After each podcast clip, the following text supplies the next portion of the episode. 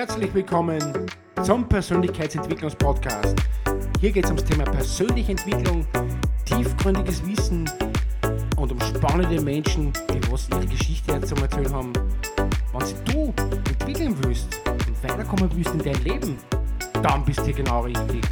Mein Name ist Karl und ich begrüße dich sehr herzlich bei meiner Podcast-Show.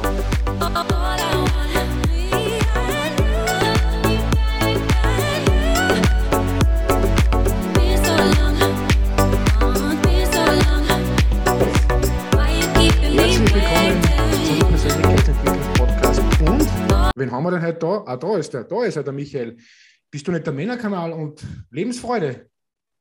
Genau, richtig. Also vielen Dank für die Einladung, Karl. Ja, genau. Immer gerne. Äh, mein Zwei-Kanal, also einmal Lebensfreude, der für alles und dann der Männerkanal, der ja nur für Männer gedacht ist.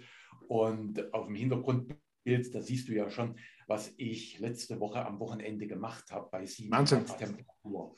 Also ich glaube, du bist da wirklich ein Vorbild für viele und ich habe hab heute wieder mal kalt duschen da, aber das war so. Also ich habe nur ganz kurz auf kalt geschaltet mm, mir ist das einfach nur ein bisschen zu, naja, nach der Sauna finde ich das voll super, weil mir das einfach Energie gibt dann wieder. Ne? Dann, dann macht man das auf einmal irgendwann nichts mehr. Dann habe ich, hab ich das irgendwie drin, aber im See noch schwimmen, also das ist nochmal eine Herausforderung, aber ich werde mit der auch stellen. Also, da waren wir ja schon beim, eigentlich beim, beim Thema sozusagen, Herausforderungen stellen.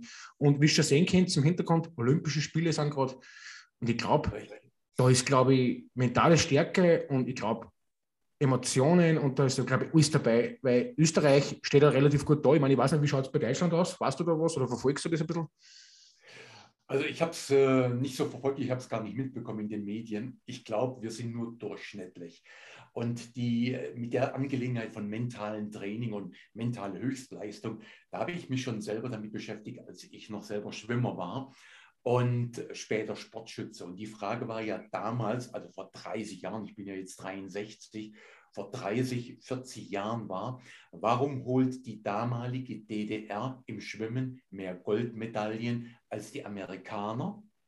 Obwohl die Amerikaner mehr aktive Schwimmer haben als die DDR-Einwohner. Und irgendwann haben die dann mitbekommen, die Amerikaner, ja, die, äh, die machen eine besondere Art von Training, nämlich auch ein mentales Training, um den Körper auf Höchstleistung einfach äh, zu trimmen. Mentales Training und physisches Training. Und da waren dann die, ja, die Deutschen und auch die Amerikaner, bis auf Ausnahmen, weit zurück hinter dem, die DDR-Schwimmen, auch den, den Russen. Ja, und da gibt es so ein paar, und die Chinesen sind ja jetzt extrem stark, ja, und da gibt es so ein paar mentale, ja, körperliche, physische Strategien, die man da angehen kann. Eine siehst du ja schon, ich habe es ja gesagt, mit dem Kaltduschen. Ja. Ich war früher bekennender Warmduscher. Und in dem Moment, wenn du jetzt kalt duschst, nur das kalte Duschen, dann passiert eins in deinem Körper, der geht in einen Überlebensmodus rein. Und Überlebensmodus heißt, der pumpt Adrenalin durch deinen Körper, so viel es nur geht. Das entwickelt der Körper alles. Und äh, dann noch in Verbindung mit einem Atmen, also mit dem Hyperventilieren, dass du ganz schnell und viel ein- und ausatmest, da entwickelst du also Adrenalin im Überschuss. Das, das kommt dir zu den Augen raus, das Adrenalin. Aber nicht nur Adrenalin, Testosteron. Für was das Testosteron ist, das braucht ihr ja als Mann nicht erklären. Das ist Kraft, ja. Ja, ja, das brauchst du. Und dann zum Beispiel DHEA. Ne? Das ist so das äh, Anti-Aging-Hormon. Das entwickelst du auch. Und dann vor allen Dingen auch äh, das STH. Ne? Das ist das äh, Wachstumshormon, das äh, Human Growth Hormon. Und das entwickelst du alles nur durch dieses Kaltduschen mit dem Atmen. Das habe ich von dem Wim Hof gelernt. Und meine Empfehlung jetzt an Sportler ist noch eine ganz andere, dass ich dazu noch eine Menge Eiweiß nehme. Eiweiß ist, welches Eiweiß nimmst, spielt keine Rolle. aber ich glaube, das wissen die Sportler und die ganzen Betreuer, Trainer, die haben das, glaube ich, eh schon alle, die wissen das eh schon. Die haben Ernährungsberater, die sind ja da, glaube ich, relativ gut geschult. Und was mir eigentlich äh, aufgefallen ist bei den Olympischen Spielen in Norwegen, bei den Winterspielen sind immer top. Also ist das, weil es so kalt ist da oben in Norwegen oder, oder trainieren die so hart? Oder ich denke mal, die sind eigentlich immer Langläufen oder weiß nicht, die haben so eine mentale Stärke oder die sind so gut bei den Bewerben. Ich weiß nicht, was, was glaubst du vielleicht du, dass da liegen kommt, dass die so gut sind? Ja, Ja, erstmal die Kälte. Mhm. Wie sagt so Wim Hof? The cold is your friend. Und durch die Kälte entwickelst du noch, äh, also erstmal die Kraft und die Energie, weil du in dem Überlebensmodus drin bist. Mit einer Ernährung. Jetzt machen natürlich die Norweger und die Skandinavier noch eins. Die essen ja sehr viel Fisch, zum Teil auch rohen Fisch. Hm. Und dieser rohe Fisch, der hat wiederum Q10 und dieses, äh, dieses äh, Omega-3 hat er in Übermengen. Und das ist natürlich auch ein Energielieferant. Ne, und da musst, da musst du immer dran denken, es bringt, dieses Zeug bringt enorm viel Energie. Natürlich haben die Sportler, die Leistungssportler ihre Ernährungsberater. Alles richtig. Aber der Durchschnittsbürger, ne, der sagt, ach komm, mein Bier, mein Schnaps, meine Zigarette, mein, meine Tafel Schokolade, die kann ich essen. Ne? Da passiert dann halt eines, ne, dass der dann einen unheimlich schnellen Alterungsprozess hat und die Leistung lässt nach. Und du musst halt wissen, oder, oder die, die Sportler, die Jungen, ab dem 30. Lebensjahr verbrennst du weniger Eiweiß. Das heißt, wenn du dir jetzt nicht so ein Eiweiß künstlich zufügst, dann baust du in der Leistung ab. Das ist es. Oder was ich mir hier heute Morgen gemacht habe, einen ganz geilen Smoothie habe ich gemacht. Was ist da drin? Kann man das verraten? Was ist da für Inhaltsstoffe drin? Oder ist das Geheimnis? Ja, ja also mein Geheimnis ist also folgendes. Ich habe zwei Äpfel drin, ich habe eine Zitrone, ich habe Ananas, ich habe eine Orange, ich habe hier auch eine Möhre reingemacht. Und dann habe ich auch eine Nelke reingemacht, da habe ich Kurkuma reingemacht, hm? Leinöl und Kokosöl. Und das ist jetzt auch so ein kleiner Geheimtipp, dass das Leinöl und das Kokosöl noch so ein Energielieferant ist und, und mehr Energie bringt. Mischst du die, und, ja, also mischst du das eigentlich selber immer zusammen oder, oder, oder, hast du Rezepte dafür oder wo hast du die Rezepte gefunden? Weil ich sage mal, das ist jetzt nicht gerade typisch, dass man alles so ein Smoothie selber macht. Sagen wir. Es gibt ja Menschen, die kaufen sich das immer fertig. Ja, also ich habe mir irgendwann mal Gedanken gemacht, die gekauften Smoothies, die haben ja gar keine Vitamine und auch keine Sekundärstoffe drin. Und deswegen habe ich dann eins gemacht, ich habe mir da so einen Revoblend gekauft, der mit 33.000 Umdrehungen das ganze Zeug klein macht. Und das Wichtige ist ja dabei, bei den Apfel sind die Kerne dabei, bei der Zitrone sind die Kerne dabei, bei der Orange sind auch die Kerne dabei und der Kurkuma und dann noch eine Prise Pfeffer, wo dann der, die, also die Wirkung verzweihundertfacht wird. Und dann kommt das ganz Spannende. Die Sekundärstoffe wie Riboflavin und nochmal 2000 andere, das sind die Energielieferanten. Das kannst du ungefähr so vorstellen, wenn eine Biene an eine Tomate rangeht und will dann hier pieksen und Eier ablegen oder eine Fliege, dann hat die Tomate oder die Gurke und was auch immer, haben ihre Abwehrstoffe, dass die Insekten wieder abhauen. Und das sind die Sekundärstoffe und die brauchen wir. Also in Deutschland hat kaum einer einen Vitaminmangel, aber von den Sekundärstoffen ja. Und dann heißt es frisch machen und innerhalb von 15 Minuten trinken. Sonst gehen die Sekundärstoffe in so einer Kurve nach unten und nach zwei Stunden ist das Zeug wertlos. Also das sind jetzt mal die Hard Facts von dem, was ich einnehme. Aber es spielt halt die mentale Programmierung eine Rolle. Und das ist das Entscheidende. Und da waren wir wieder beim Schwimmen. Mhm. Der Michael Gross hat damals die Goldmedaille über viermal 200 Meter Lagen, mhm. hat er um eine Hundertstel Sekunde, das sind ungefähr Boah, ist nichts, ja. Meter, hat er damals verpasst gegen den Matt Biondi. Da haben wir ihn gefragt, Mensch, Kinder, Michael, was ist denn da passiert? Du hast doch, also in der, zuletzt, also er war Schlussschwimmer, der Matt Biondi auch, da hat er den erstmal um vier Körperlingen abgehängt. Und da wurde er gefragt, sag mal, aber am Ende hat er dich geholt. Warum? Um eine hundertstel Sekunde. Da sagt er, ja, so auf die letzten 50 Meter, da habe ich gedacht, Mensch, Kinder, heute strengt es mich aber an. Mhm. Weißt, das muss man mal überlegen. 200 Meter Sprint, das strengt nicht tierisch an. Im Schwimmen so nach 150 Meter ist der Körper ausgelaugt. Danach schwimmt nur noch der Geist. Also deine mentale Programmierung. In dem Moment, wenn du dran denkst, oh, heute strengt sie mich aber an. Der Matt Biondi, der eine ganz andere Programmierung gehabt, der hat gesagt, den Deutschen, den kriege ich.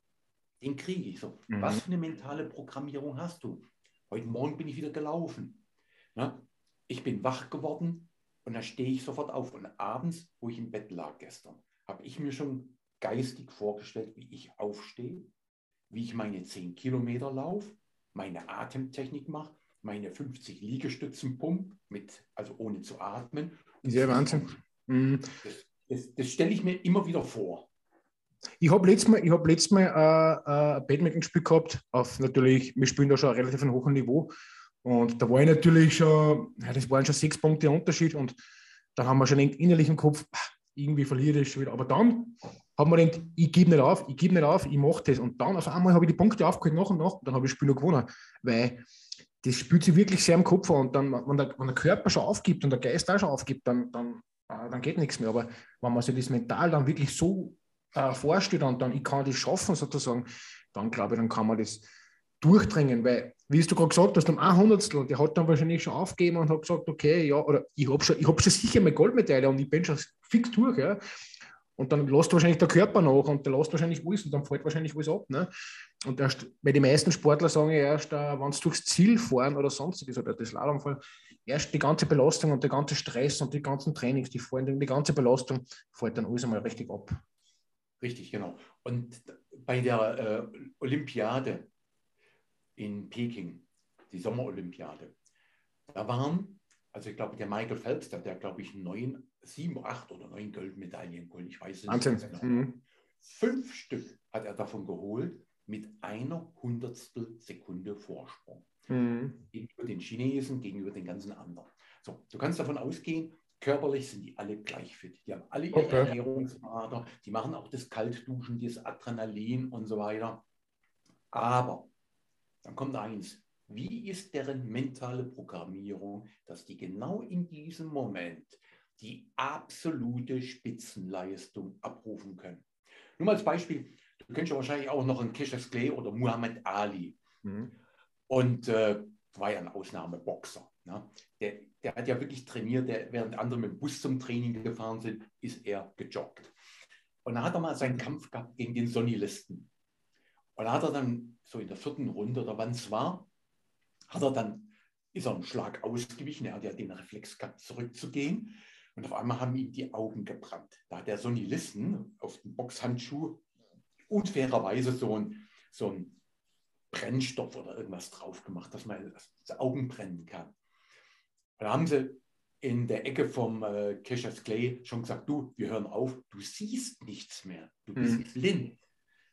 Und dann hat der Cassius Clay gesagt, und wenn ich blind in den Ring reingehe, in ein paar Minuten ist es weg. Ich halte den auf Distanz. Der hat auch immer wieder geblinzelt. Und dann nach zwei Runden war es weg.